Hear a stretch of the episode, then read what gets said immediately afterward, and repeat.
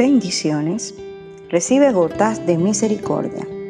La de hoy se encuentra en la primera carta a Timoteo capítulo 4 versículo 8 y dice, el entrenamiento físico es bueno, pero el entrenarse en la sumisión a Dios es mucho mejor porque promete beneficios en esta vida y en la vida que viene.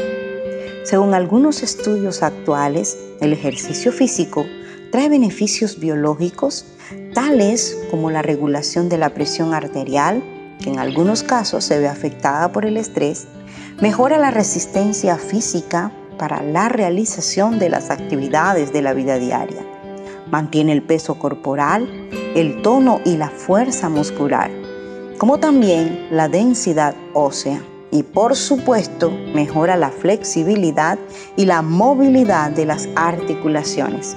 En fin, nuestro organismo lo necesita para mantener en funcionamiento a este cuerpo perecedero y corruptible. Algunos dedican largo tiempo de sus vidas a ejercitarlo, convirtiendo así esta actividad en una prioridad para sus vidas. En realidad, cuidar nuestro cuerpo no está mal, debido a que este es templo del Espíritu Santo pero cuando descuidamos nuestro yo interior y no lo ejercitamos para la piedad, estaremos perdiendo la oportunidad de recibir los beneficios para la vida venidera, teniendo en cuenta que el ejercicio espiritual nos capacita para esta vida y para la eternidad.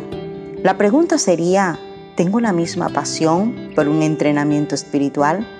A través de la sumisión a Dios y el sometimiento a su palabra, ¿Estoy teniendo el peso y la salud adecuada en mi vida espiritual? ¿Estoy haciendo el ejercicio indicado para disfrutar de una vida plena en Dios? ¿Estoy teniendo las medidas perfectas para encontrarme acto y poder participar en una vida venidera con el Señor? Si lo estoy haciendo, no lo puedo parar, puesto que el ejercicio debe ser consecutivo. Pero si no lo estoy haciendo, estoy poniendo en peligro mi salud espiritual para la eternidad. Entonces, levántate, ora, lee su palabra y mantente en intimidad con el Espíritu. Que Dios te bendiga siempre.